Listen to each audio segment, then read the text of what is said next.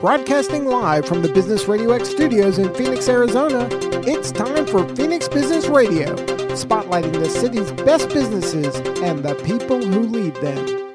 Welcome, everyone, to Project Management Office Hours, the number one live project management radio show in the U.S. Broadcasting to you today from the Phoenix Business Radio X studios in Tempe, Arizona. I'm your host, Joe Pusz, PMO Joe.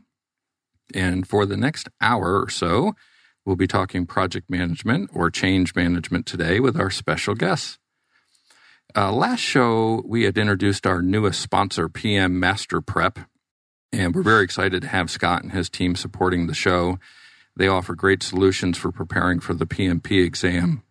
And I uh, just wanted to give everybody a moment here to hear from Scott. If you're studying for the PMP exam, how excited are you to memorize the 756 pages of the PMBOK? You see, when I was studying, I realized that cramming facts in my head wasn't only not going to help me pass, but it wasn't going to make me a better project manager. So I abandoned what the experts told me and I created a method that delivered an above target score without memorizing a thing. You heard me, memorizing nothing. The power of my method is in three simple changes that help you make and cement all the connections you need to ace the exam's situational questions. I've distilled my method into a book e-course, simulator, and training class that transforms how you or your team learn PMP. My name is Scott Payne, and I want you to be successful in the PMP exam. Go to pmmasterprep.com and learn how my PMP training method works and use the code PMOJOE to receive 20% off every product that will make you battle ready for the PMP exam.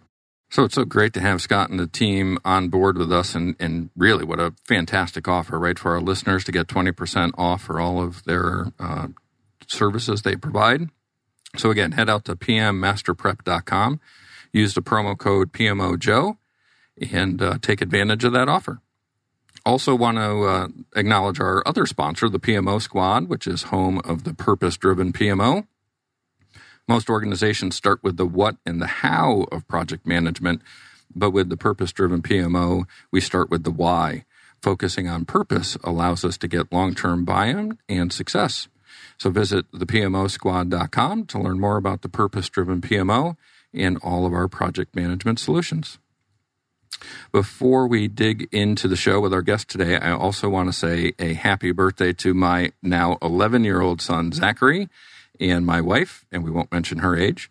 Uh, but it's not a milestone moment yet. Maybe next year it could be. Uh, so happy birthday to both of them. Uh, a big day in the Pusz House. So we're having fun with that. Also, I have an upcoming session uh, with the PMI local chapter here and Eric Wright. Eric will be coming in from Florida on June 3rd. We're going to be speaking with uh, veterans as we have a topic for transitioning into the civilian PM career. So, everybody who may be interested in that, there's a lot of value in the tools and techniques and tips that Eric and I will be presenting. Uh, you can get more information about that at the local PMI Phoenix chapter. Also, a reminder to everybody that if you have a question for our guest today or me, you can tweet in the question out on Twitter. Just use hashtag PMOJoe and we'll monitor Twitter and be able to get questions over to our guests. So, with that, I want to welcome our two guests today, Julia Steel and Renee Campisi. Thank you so much for being with me. Thanks for having us. Hi, Joe. Great to be here. Julia, uh, I'd like to give you a moment just to say hello to the listeners and introduce yourself and allow them to get to know you a little bit better. Yeah, thanks, Joe. Um, I'm Julia Steel. I'm calling in all the way from Melbourne this morning.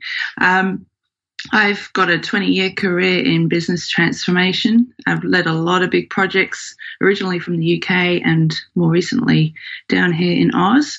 Um, my big thing is all about how do we accelerate change. So I've seen a lot of projects, a lot of organizations with good intentions that um, often fall by the wayside be, um, through lack of commitment and buy in. So last year I wrote a book called that Buy in How to, how to Lead Commitment how to lead change, build commitment, and inspire people. And uh, I now train, facilitate, and, and, mentor people on how to get more commitment um, to their change. Well, thanks so much for joining us. And this is uh, the Australia month for us here on the show. Last week, or two weeks back, we had uh, Elise Stevens joining us from Australia. So thank you, Julia, for getting up bright and early in the morning to join us. It's very much appreciated. And Renee, welcome, and uh, give you a moment as well to say hello to the listeners and give you a chance to introduce yourself. Hi, yeah, thanks. I'm happy to be here and uh, happy to talk with Julia too. She and I share pa- uh, similar passions inside of change management. Very similar, you know, been working for 20 plus years, started off in consulting services at Accenture. And, you know, what I found was a love of you know as you move through these project teams and you you get to you get exposed to all these different personalities all these different objectives and ultimately being able to realize those benefits are key right? And so there's various frameworks we use um, all kinds of things that we learn as we go along but what i've really felt connected to over the years and where i'm really focusing now is how do we really help people um, do what they intend to do when they come to work. And that is how can we form really high performing teams? I feel strongly that you know we all we all come to work wanting to do our very best. Everybody wants to be part of something great, and so um, you know, as I've been fortunate enough to walk the earth for a certain number of years, uh, there are certain things that I find are instrumental um, there are frameworks, there are approaches, there's value systems um, that really help generate a foundation first for high performing teams and then just accelerate their results and their unique contribution. And that's what's fun. You know, every project is different. And so that's really where I focus. I offer consulting services around that. And uh, my organization is Nimble Giants Consulting. And uh, I've been working with a wonderful client for the past year. Um, watching them make remarkable impact and deliver value using an agile and change management uh, various practices. So it's it's something I feel very very passionate about. That's fantastic. And yeah. and Renee, we had met at the local SIM chapter uh, here, the Society for Information Managers uh, leadership group for IT professionals. And a big moment last night as we had unveiled the SIM Leader of the Year uh, coming from Make a Wish, uh, Bipin. And I don't want to pronounce his last name because I'm going to mess it up. But the CIO for Make a Wish was named our leader, and we'll have a guest coming up in July from the Make a Wish organization as well. So thanks for being a part of SIM. Thanks for joining me today. And let's dig into uh, some questions. Uh, first, I guess uh, over to Julia. Tying into last week or last show we had, we were dealing with the Celebrating Women in Project Management initiative uh, that Elise Stevens has fostered and started across the globe. And I know you've been featured in that as well, Julia. So I didn't know if I wanted to give you a moment here just to uh, talk about that and your experience involved in that initiative. Of course, thanks, Joe. I um, met Elise a couple of years ago now, and kindred spirits in the role of, of women in project management. And I think uh, when you look at the, the history of projects, not just in Australia but globally, you know there is a history there that you know forged out of construction and engineering, and for that reason, there is has been quite a strong male bias with that regard. But you know, the the more projects have gotten traction in organisations, the more projects have extended into non-engineering and non-construction industries. We've seen more and more women join join the industry at, at all levels, and I think um, Elise's initiative really just demonstrated the diversity of of women and the diversity of the projects that that they're delivering. And um, for my for my own uh, interest and commitment to sort of encouraging more women into the project management workforce and the and the PMO space. And what Elise has, done has been fantastic in just promoting how many women are are out there. Because um, you know, speaking from experience, sometimes it does feel like you are the only woman in the room, but um, it, Elise's initiative is reassuring that there are so many fantastic women doing great things in the project space around the world. Yeah, you know, I, I, I uh, Julia, I, I can really uh, relate to the comment. You know, and sometimes, sometimes we are the only woman in the room, and uh, and and it's, I think, a wonderful thing to be able to uh, connect share best practices. I think I find that that's one of the things I enjoy the most out of my um, network and community. It's really a community, you know, of people. And how is it that we can help each other and fit together? Uh, you know, as these pieces of a puzzle, right? Really coming together and showcasing and helping each other and teaching each other, taking turns being a student. I can relate to being in technology most of my career being in that situation. And I've also had a lot of fun talking with other women who have that experience and help others navigate their way and find their way into leadership spaces. Yeah, such a fantastic initiative. And, and uh, former guest of ours, Danielle Kropp, here locally in Phoenix, has got a women in product organization that she had started up for product owners to be able to collaborate and network together as well. So, a lot of initiatives. Glad to be just a small part of that and help spread Elise's message. And can't wait uh, to see what she has in store for us next year. Yeah, that's fantastic. Renee, going back to what you had uh, at your introduction, you had mentioned the combination of kind of change management and agile mm-hmm. approaches. How, like an agile for business approach, right? What is mm-hmm. that like? What is can you expand on that a little bit more? I would love to. Yeah. Absolutely. Yeah. So what I found is I actually have to tell you it's it's an experience. I went through this, right? I went through an experience that inspired me to live this agile for business approach. Um, and first, let me tell you the approach, and then I'll kind of share with you sort yeah. of the story and what introduced me to it. Um, eh, so so the approach is this, right? So Agile, uh, kind of born traditionally out of the software technology space. Um, uh, what I found was as I watched this process be implemented uh, when I was working and um, uh, managing operations for an organization, all of our clients were being uh, coached and consulted on how to implement Agile, and they were developing software, right?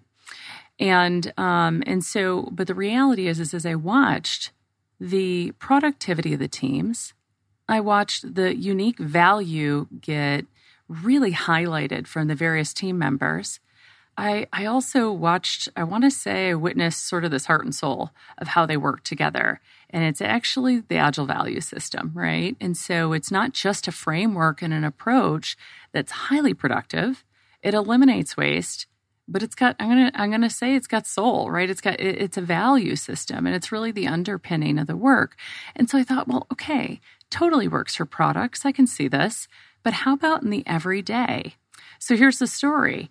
Uh, working like i say running operations and the executive that a team of uh, my, my colleagues and I were reporting into, he said, You know, this is what we ask our clients to do because we know it will generate results for them.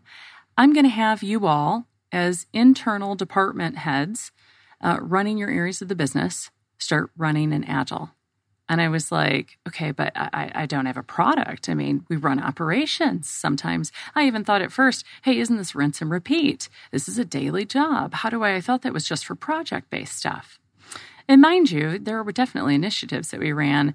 But what I found and what I witnessed over time, this is about eight years ago, was that I, what I thought was crazy turned into amazing results.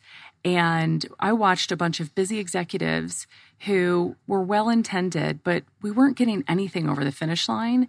All of a sudden, we started getting our work done and done quickly with high quality.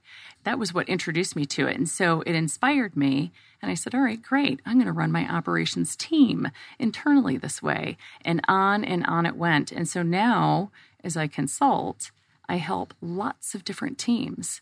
Um, whether they're operations, whether they're engineering, lots of different spaces in this agile manner. They're not, their product is not software, but they absolutely have objectives, key results, they're measurable, and they can determine a minimum viable product out of what they need to do.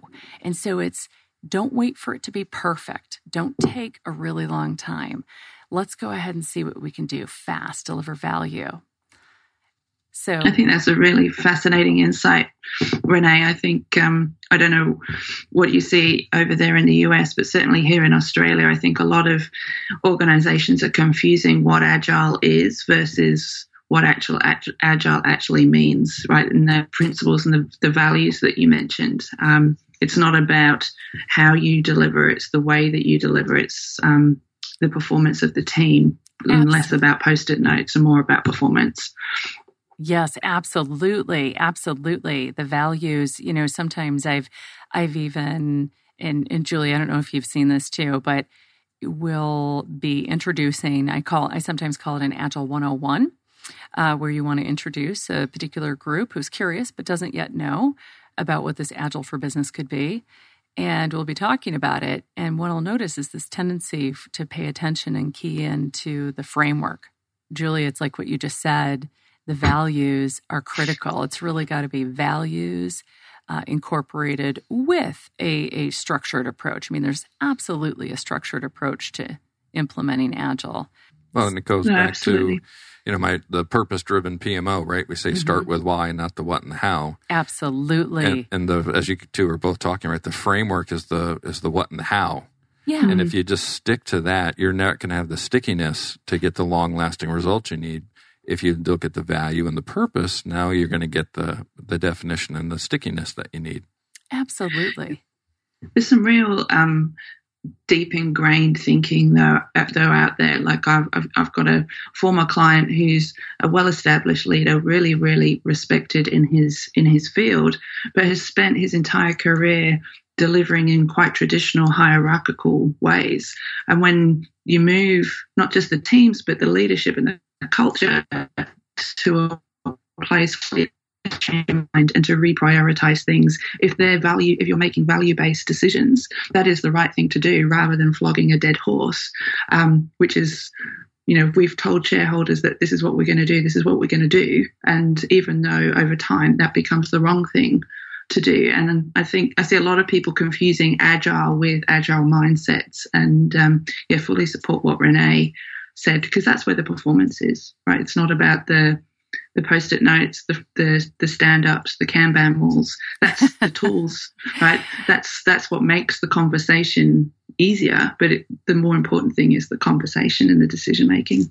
That's right. And then you just, you know, Julia, you just said something that that is another reason why I fell in love with this particular approach was um, you know really that that customer centric value driven way of thinking and operating and i've seen a shift so so to give some color to that right i've seen a shift in teams first introduced that are really talking about tasks of what they complete and once they move into the agile space they start interacting, right? Interacting with the people that I call it the beneficiaries or the customers, right?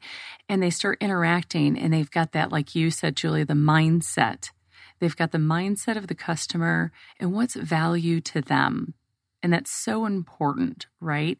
And so now we start seeing this alignment.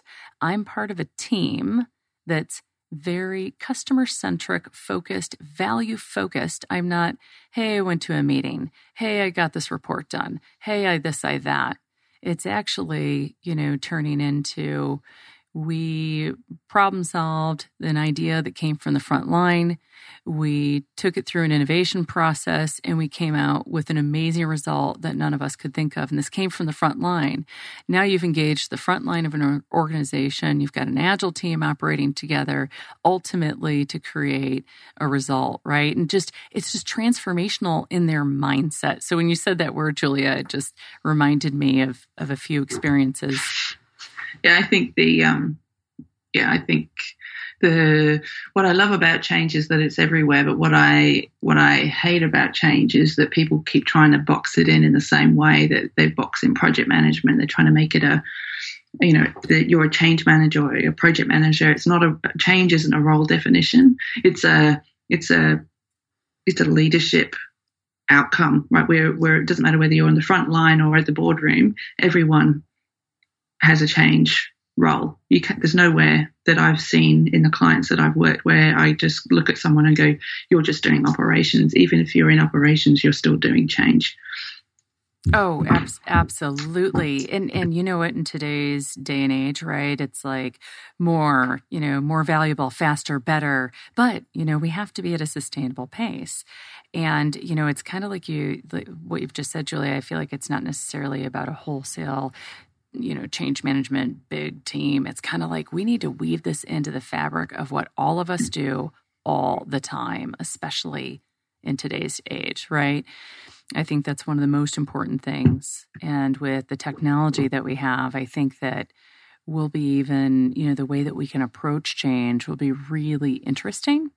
Um, you know, when you think of data analytics, what kind of analytics can we get on indicators, um, you know, from our teams and our people about change right and before before something becomes an actual issue what if you had you know through technology today, the ability to tap into some qualitative data, if you will, look for patterns, and as leaders, be able to get that feedback and partner with your teams as you move through change. Mm-hmm. Because, like I, I couldn't agree more with you, though, Julia. The change is everywhere. It's pervasive. It's in everything we do, and um, eh, you know, I, I think that it's it's got to be part of the everyday, right? Part of the yeah. everyday skill set.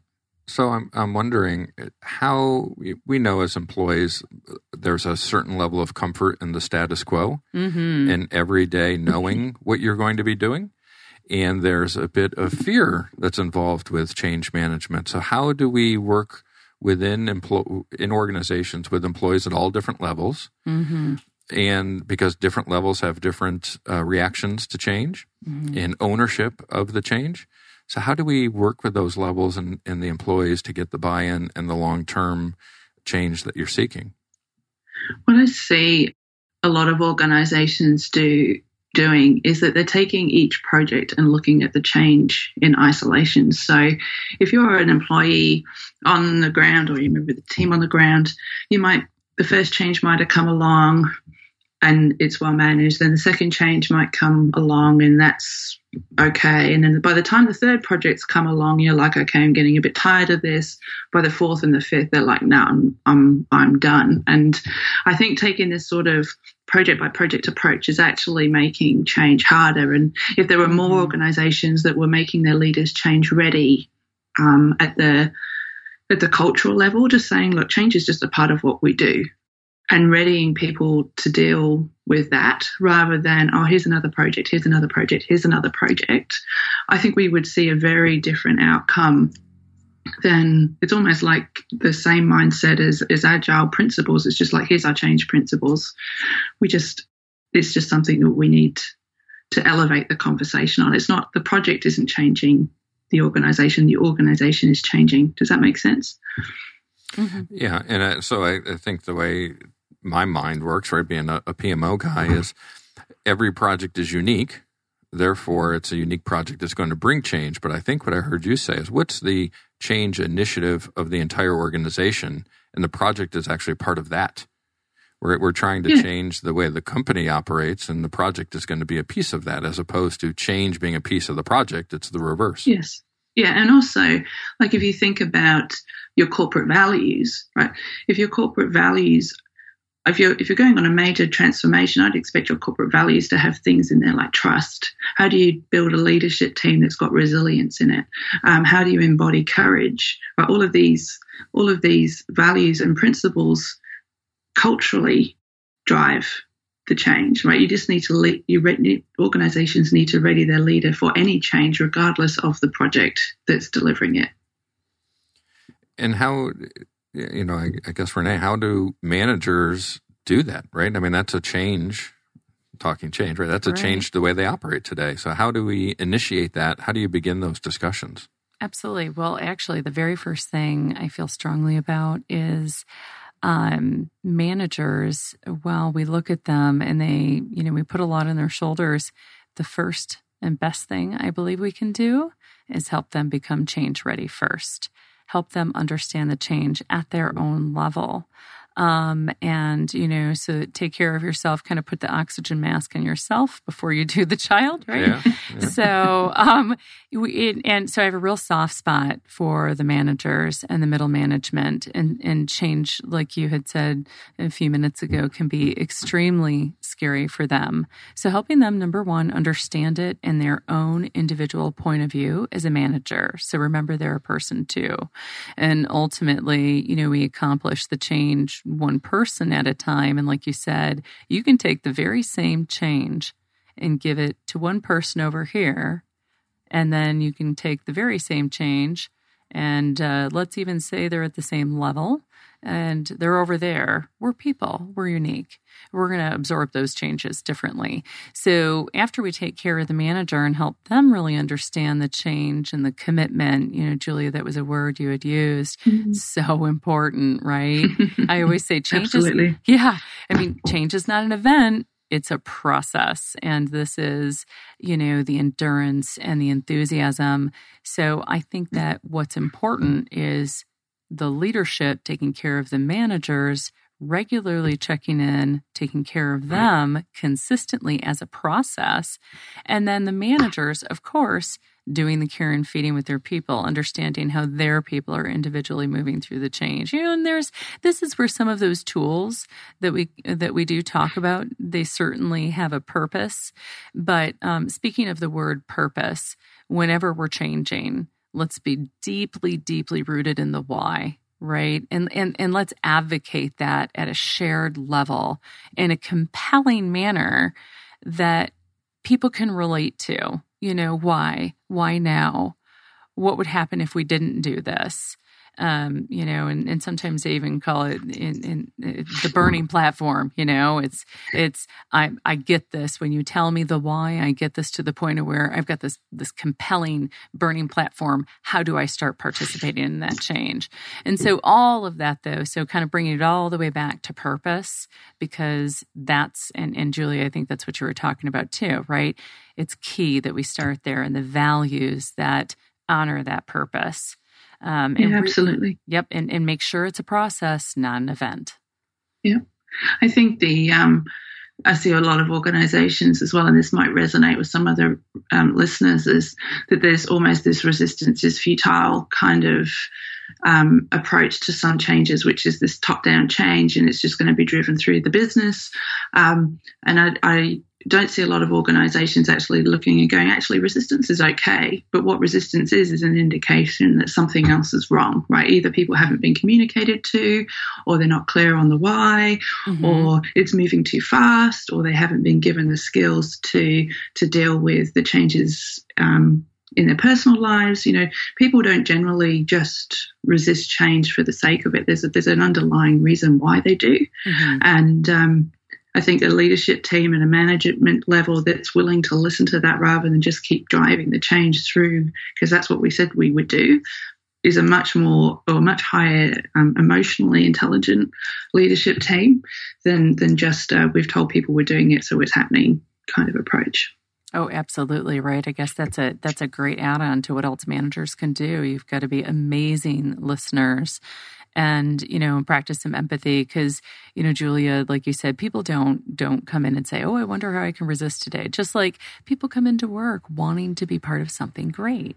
We want to add that value you know and so that's another thing that those managers can do. Really listen understand empathize and ask ourselves is it an awareness thing? What you know diagnose sort of if you will. But this is also why i like agile because what happens is when you engage in an agile manner and you take that customer centric and also value centric point of view, um, you know, the underpinnings of, of what agile is in its own value system, now the front line is actually coming up with some of the awesome ideas to change so that we can reduce waste and increase production. Mm. Yeah. So now they've got buy-in. You know, you weigh in, you buy in, and and you get some of the best ideas that way. Amazing Absolutely. ideas. You know, obviously, uh, with a project management audience that listens to the show, and change management is such a big part of project management. But they're, you know, what I find is we're not trained on how to be change leaders, how to be change managers. What what tools, techniques, guidance, mentoring, whatever it may be, do you have, Julia, that you can share with the listeners about change management if you're looking at it from a PMO leader perspective or from a project manager perspective? So I look at um, a lot of the training and mentoring I do. I focus on on three things. Um, and when you think about the world that PMO project managers live in, and I can say this because I was one for a very long time, there's you basically got three things there's yourself, there's the organization that you're working in, and there's the project that you're delivering. And I think so much of our project management and PMO training is it's all about the project, it's all about the project, it's all about the project. And we do less about, or we think less about actually what's the organizational dynamics that I'm operating in, the environment that I'm operating in, um, what else is changing in and around me. And then we think even less about ourselves around, you know, what credibility do we need as leaders? Um, how courageous do we need to be? Um, I have a, a, um, a project manager that I was mentoring last year, and he said my my stakeholders um, one of my stakeholders really isn't on board with with the project. And I said, he said, um, I said, well, what are your options? And he said, I, I just I just don't want to deal with him. And I said, but you realize if you don't deal with him, if you don't come over overcome your fears to have the conversation with this person, nothing's going to change. And he was like, yeah, okay, I, I get it. Like we project managers are there to lead the project, but they have an individual leadership role. And it goes back to what you were saying earlier, Joe, about you know what's our change leadership. Um, and I, I so I talk about three C's. Have you got confidence as a project manager to have the hard conversations? Because let's face it, change is hard. Mm-hmm. Have you got the clout and the influence um, that you need at the right level? Have you got the seat at the table to have those conversations and influence the change to get the outcome that you need? Um, and do you have the courage to to go to go there? Because um, I think a lot of projects hinge on probably a couple of key decisions. Um, that if those decisions, those conversations don't happen, then that's where things start to drift off off the line that they're meant to be delivering against. That's so great. I couldn't agree more, Julia. It's the natural, you know, conflict avoidance, the, you know, perceived conflict with resistance, right? I don't know how to handle yeah. this. So I think it's, it, it absolutely takes courage to know that you need to talk about it. And I think one of the things I tell managers as well when they're faced with that is let's think about where that person's coming from, the power of empathy um, sometimes it really helps to understand like oh, okay well maybe it isn't you know conflict. This is an understanding. This is a mm. dialogue. We can work through this right? Um, and and certainly avoiding resistance actually only allows it to grow for sure. Yes. So. I'm, I'm a firm believer that there are very, very few people out there that go into work in the morning to intentionally be an idiot or to be nasty or to be difficult, right? That's right. We all want we all want to inherently we all want to do a good job. Mm-hmm.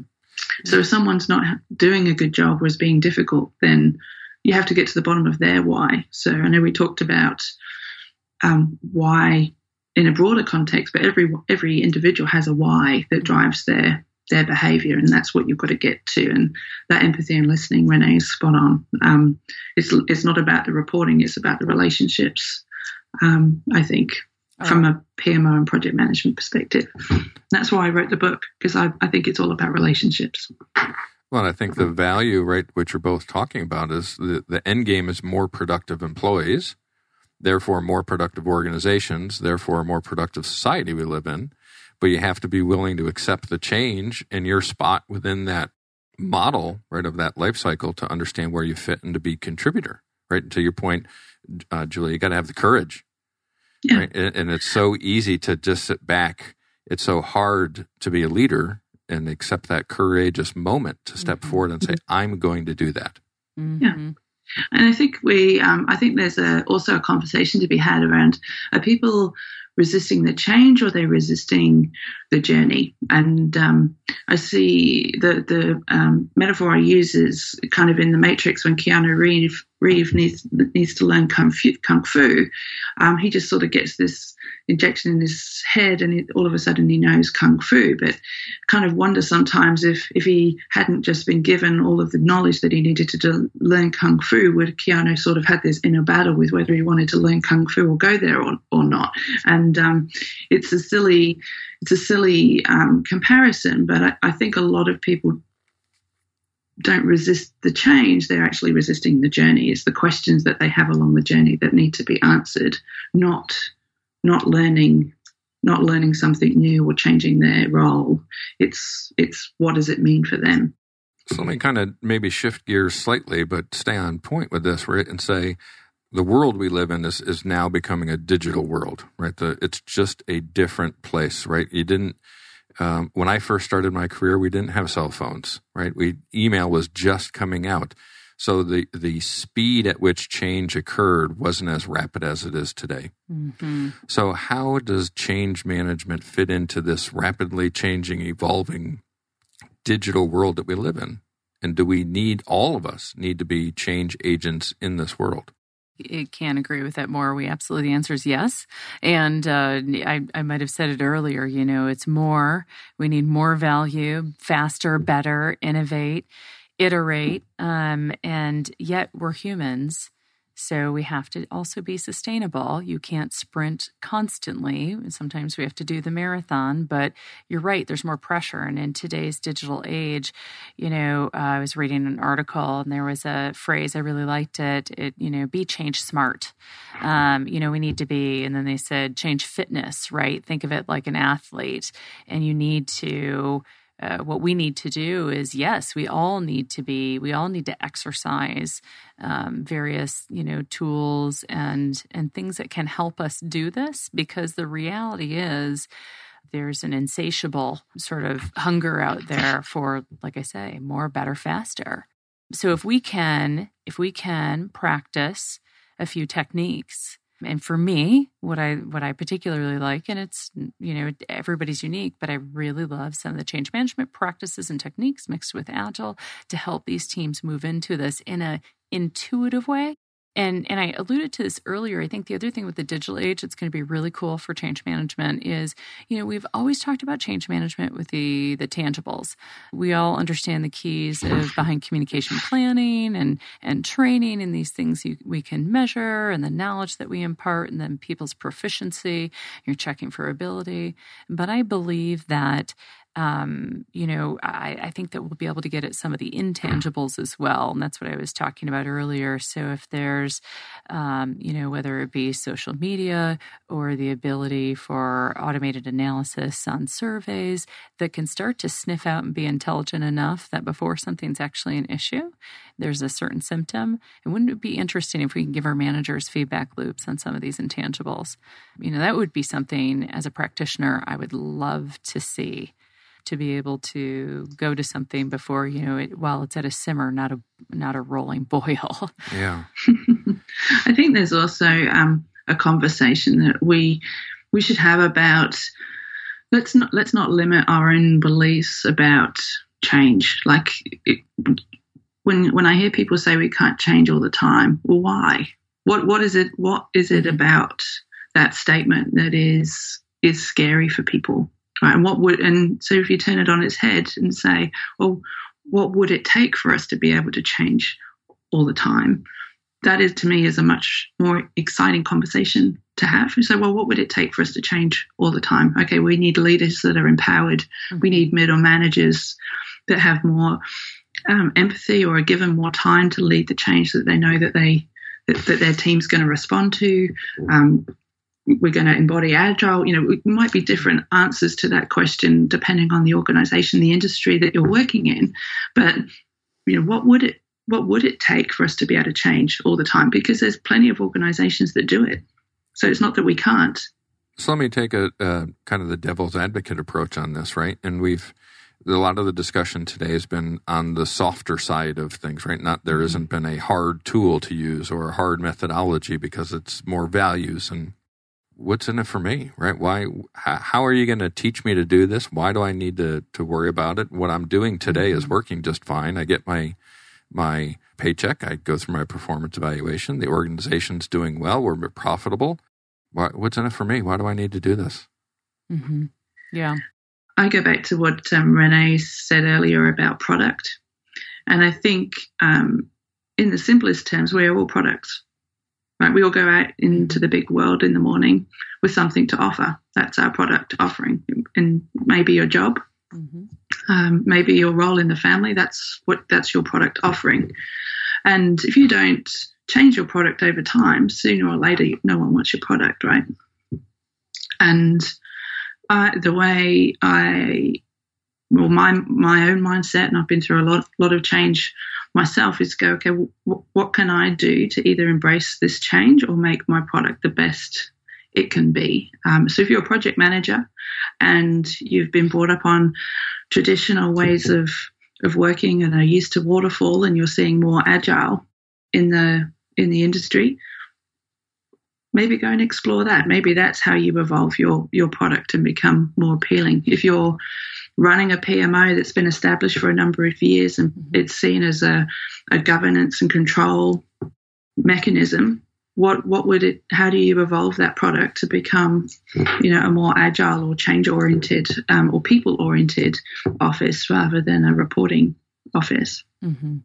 you know joe you talked about something that it, it is um, something that I run into when I am first introducing people who are curious about that agile mentality, which is essentially promoting change, right? You're iteratively, in a very fast manner, producing uh, product. And that's ultimately the goal, right? So it's constantly, we're iterating, we're changing. So, one of the things, though, when I'm introducing people uh, to Agile to help them understand, like, what's in it for me? Like, why should I do let's just stick with the agile process. Okay. Um, I've done the traditional process. And by the way, I was born out of the traditional process too. That's how I started my career uh, a long time ago. And um, so, but one of the things I do, I do an exercise. Sometimes people do a, like a Lego exercise, but I do something different. And um, this is actually a, a, a, tool I would share happily with with the audience. And I tell you, it's a lot of fun, and it turns out a really interesting result. But I get I split people into teams, and uh, I turn them into production companies okay air quotes i even make them name themselves okay and so they turn into production companies and I give them, they're actually, this is lightweight and very easy as a facilitator, by the way, to do. You bring some printouts, you bring some scissors, you bring some colored pencils. You've just turned two, let's stick with two teams, two teams into production companies and they're going to go compete for a contract, okay, is the goal. I run them through two methods. The first method is I give them time to plan, time to execute, and then a lessons learned, 12 minutes and that's it. And uh, I do collect their forecast, by the way, after their planning session. They tell me how many how many they're going to do.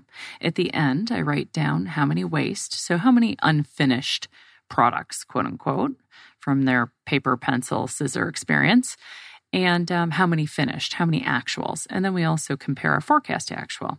Okay, method two. You're, you probably know what I'm going to say. We use the same 12 minutes, but instead we do one minute of planning, two minutes of production time, and one minute of retrospective. And you do it three times. I tell you what, we get a lot of good laughs and we end up with a, an amazing delta between waste in production in method one and method two. And that sometimes in a very experiential way and a, just kind of throwing out there a tool or a technique that somebody could use instantly, the aha happens at that moment. That's something just from a tool and a technique that I've used that, like I say, it's it's not expensive and it's pretty fun. I, I love that. And I, I, I go back uh, to my executive certificate program at MIT, and my f- most memorable experience from that time for me was uh, we called it the beer game. And they have a, a game out the there. beer game, I like it. But you're, I like you, this game. Yes. Yeah, right. We can get behind this one, Joe. It, it's very similar. you're you you create a distribution, a manufacturing. Uh, you break into teams, and you have a manufacturing section, a distribution section, mm-hmm. a customer section, the buyers I and consumers. And you you see who can produce and consume and sell the most amount of beer and it's it sounds similar to your your mindset except it's a bunch of you know executives that are out there trying to to do it and um, again it's it's my biggest takeaway from my entire program so i i loved that example you provided My clients might like it if I brought beer. Yeah. They might like that. you may have just given me an idea. well i'm glad i could contribute It's it's a nice it's a nice answer to to the question as well. I think you know the best way sometimes the best way for people to embrace change is for you to show them in a safe way, right? And the two examples that you that you just gave are perfect examples of of that. You could tell people the difference between productivity and waste and compare and contrast, but when they actually see it, they go, "Oh, Mhm. okay, I I get it now," and then they're more they're more willing to to embrace. within an organization, right? We're, we've talked about it. It's pervasive throughout, but somebody has to own it, right? There has to be an initiator, an owner, an accountable person to make sure it's driving through and and hopefully ultimately successful, right? Mhm. Where where does that fall? So I actually, I'm just going to jump in on this really quick. Eh, One of the things that when we do this, ownership is ultimately key. But um, I also believe that making sure that the strategy and the very specific change is directly rooted to the core objectives of the company and in a very quantifiable way, right? We know how we're going to do this, we know what the change is. And then when you take that and have that all settled in, now you can start going into okay, who is the champion of this change ultimately? And in the situation that I'm in right now, I actually had something happen two days ago. We thought we would be planning for the change with the owner, who would be that change champion. And we actually uncovered that the strategy wasn't yet settled. And so I backed the team up and we spent the time on strategy instead, instead and have a plan for getting the buy-in they need at a particular level. And then we'll be revisiting. Now, to answer the other part of that from an ownership perspective, um, I like to say there's a couple different things as you've got that you've got this team deploying change the owner um, must manage the change not from behind a desk.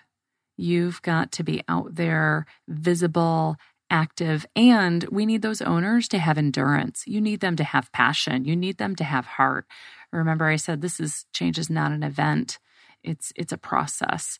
Um, i feel really i feel really strongly about this one because this is all about getting started on the right foot. And to be honest with teams i've talked to if we don't have the right person like uh, julia you were saying that your three c's right like I, Mhm. that really resonated with me because if you don't have it it's actually worth saying guys let's let's put a pause button on this let's Mm. go revisit first things first we've got to make sure that we have the success because um, you know the number one indicator for success is uh, that proper and robust thorough passionate sponsorship right? Ownership actively visibly throughout the entire duration of the project. And and it's actually been proven there's research out that out there that gets constantly checked in and refreshed that it's also an absence of that is a number one indicator for why something will fail or that lack of commitment like you guys were talking about earlier.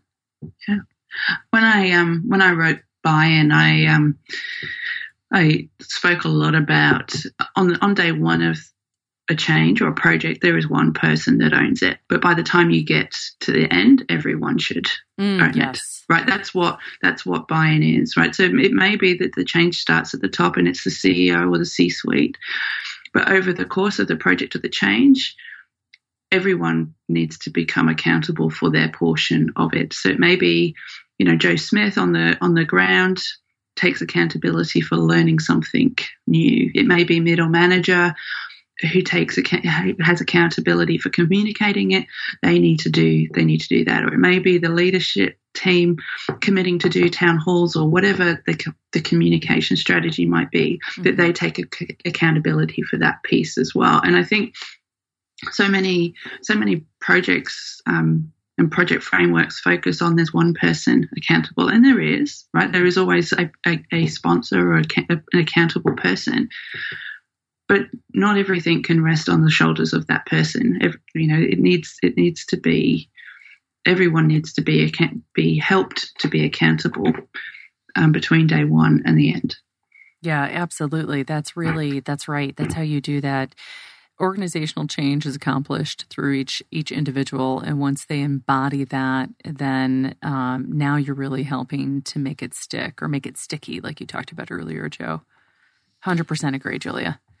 So I'm, I'm I'm always fascinated, right? By we have a bit of um, isolation here in the states as to the way we do business is the way you're supposed to do business. Mm-hmm. And when we have guests join us from outside the U.S., I want to always get that perspective and share that because we, again, we have about thirty percent of our audience is actually from outside the U.S. and we have guests coming up from Canada and Honduras and Germany. So uh, that's going to continue. But Julia, what's your perspective having spent time in the UK and Australia mm. and and obviously in the states as well? You've been here Mm-hmm. Culturally, are there differences how change is accepted and received and delivered? Look, I, I was in the States recently, and the one thing I always hear when I say I'm from Australia is Australia is so far away. And actually, it's really not like it's a it's a 14 hour flight, but I got in on the plane in San Francisco. I woke up in Melbourne. It's um, it's it's not it's not that different. I think um, at an individual level, change is change it doesn't matter if your job's changing, a tool that you use, a process that you, you're following changes. I think there's some, if there are differences, it may be in the, the culture of the organizations. So I know a few people in Australia that work for US based organizations, and they always comment that it's driven from the US, right? So there, there's a out you're driving the change from the US into Australia. That's the that's the perception. So I think it's if if I was to comment on any anything to that question, Joe, it's how do you take a a whole of organizational a whole of organization approach to change rather than a geographic approach to change um, because I can tell you every everyone here still has to pay bills like everyone in the US. Everyone's still got to take their kids to school looking at it from country by country doesn't help. I don't. I don't think. Well, and as we know, the world, right? The, the famous book, "The World is Flat," right? So it's mm-hmm. there may be geography and lines on maps that say where countries end, but business doesn't end at those borders, right? We, yeah, we right. cut across those. Yeah. Yeah, I, th- I think um, culturally there's um, maybe not much difference between Australia and the US, but I, have led a few projects into teams in Southeast Asia, India, and um, culturally, those countries are quite different. You know, they're very hierarchical in the uh, what what managers say goes, and um, yeah, there's no no right or wrong way to do things. But um, when it comes comes to change, we're all we're all people on the ground ultimately, and uh, goes back to the treat treat people how you'd want to be treated. It's very very simple. Mm. You know, it's interesting. I was um, with my client just in uh, South America, and the product owner pulled me aside. We were kicking off. The product owner pulled me aside and had said, You know, this is, we went through the agile training, and he said, This is going to be a change. A significant change for my team. They're used to command and control. So, Julia, you mentioned that, and and you know, and I I see that here too uh, in the U.S based on various organizational cultures, right? It it really isn't about the country, but um, but did but did run into that, and it's interesting because uh, you know we're talking both about project management and change today, and as I was introducing project management, I realized I had a whole change project on my hands too, right? Because culturally they're used to command and control.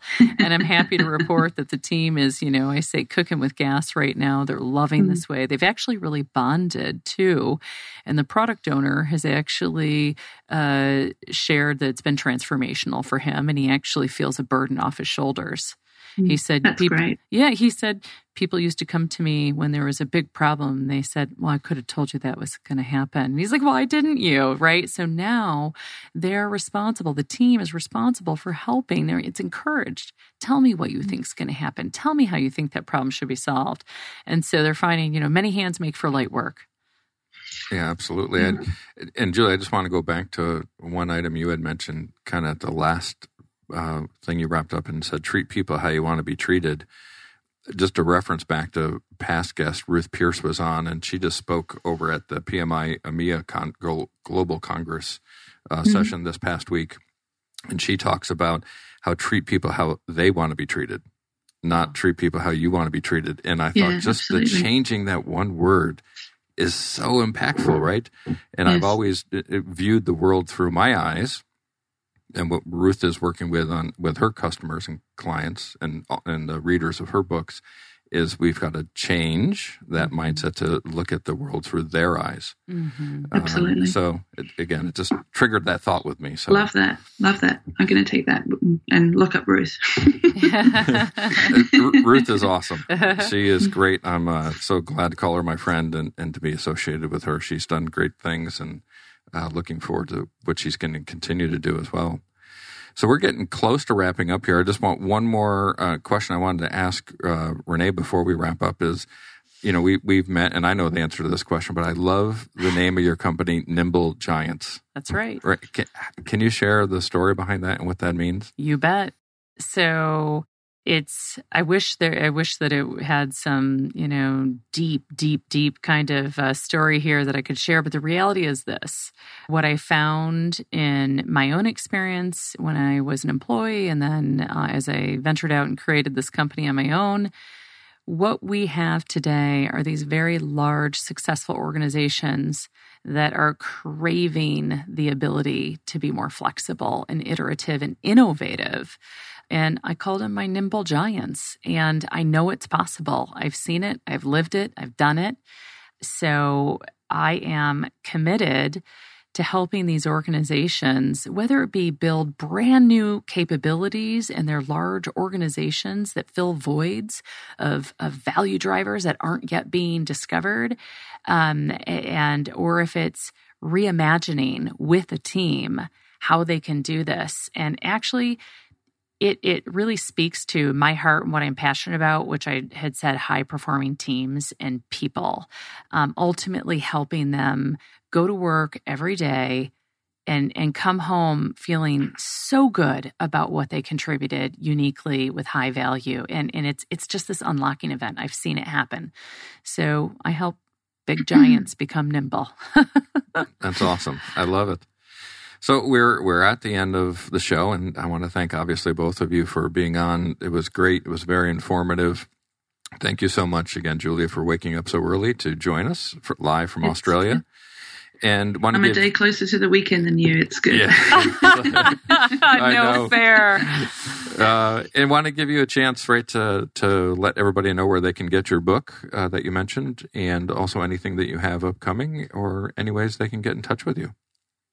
Uh, yes, so uh, the best way to get hold of me is uh, through juliasteel.com. I'm on LinkedIn and Twitter too, but um, digital and hard copy of my book are available on my website, juliasteel.com. I am always in California, so if you want to subscribe to my newsletter, Nerves of Steel, you can do that at my website too. And if I'm speaking in the US, that's the best way to hear about where I am and when I'm over there.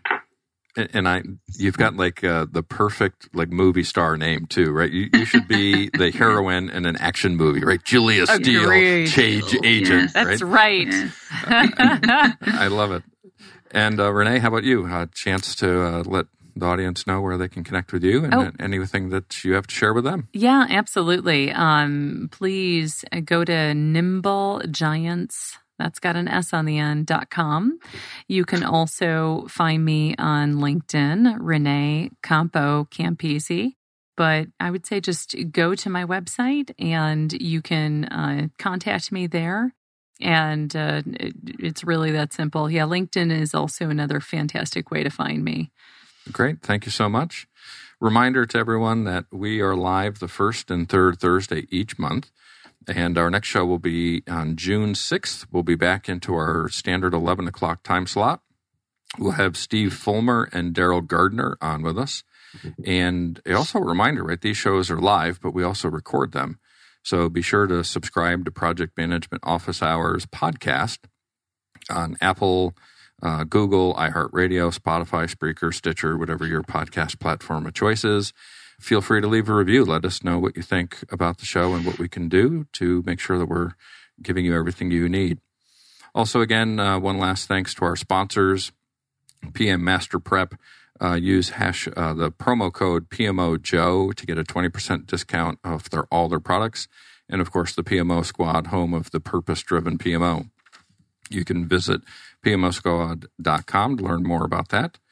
So that's it for now. Office hours are closed. Until next time, I'm PMO Joe, and you've been listening to Project Management Office Hours.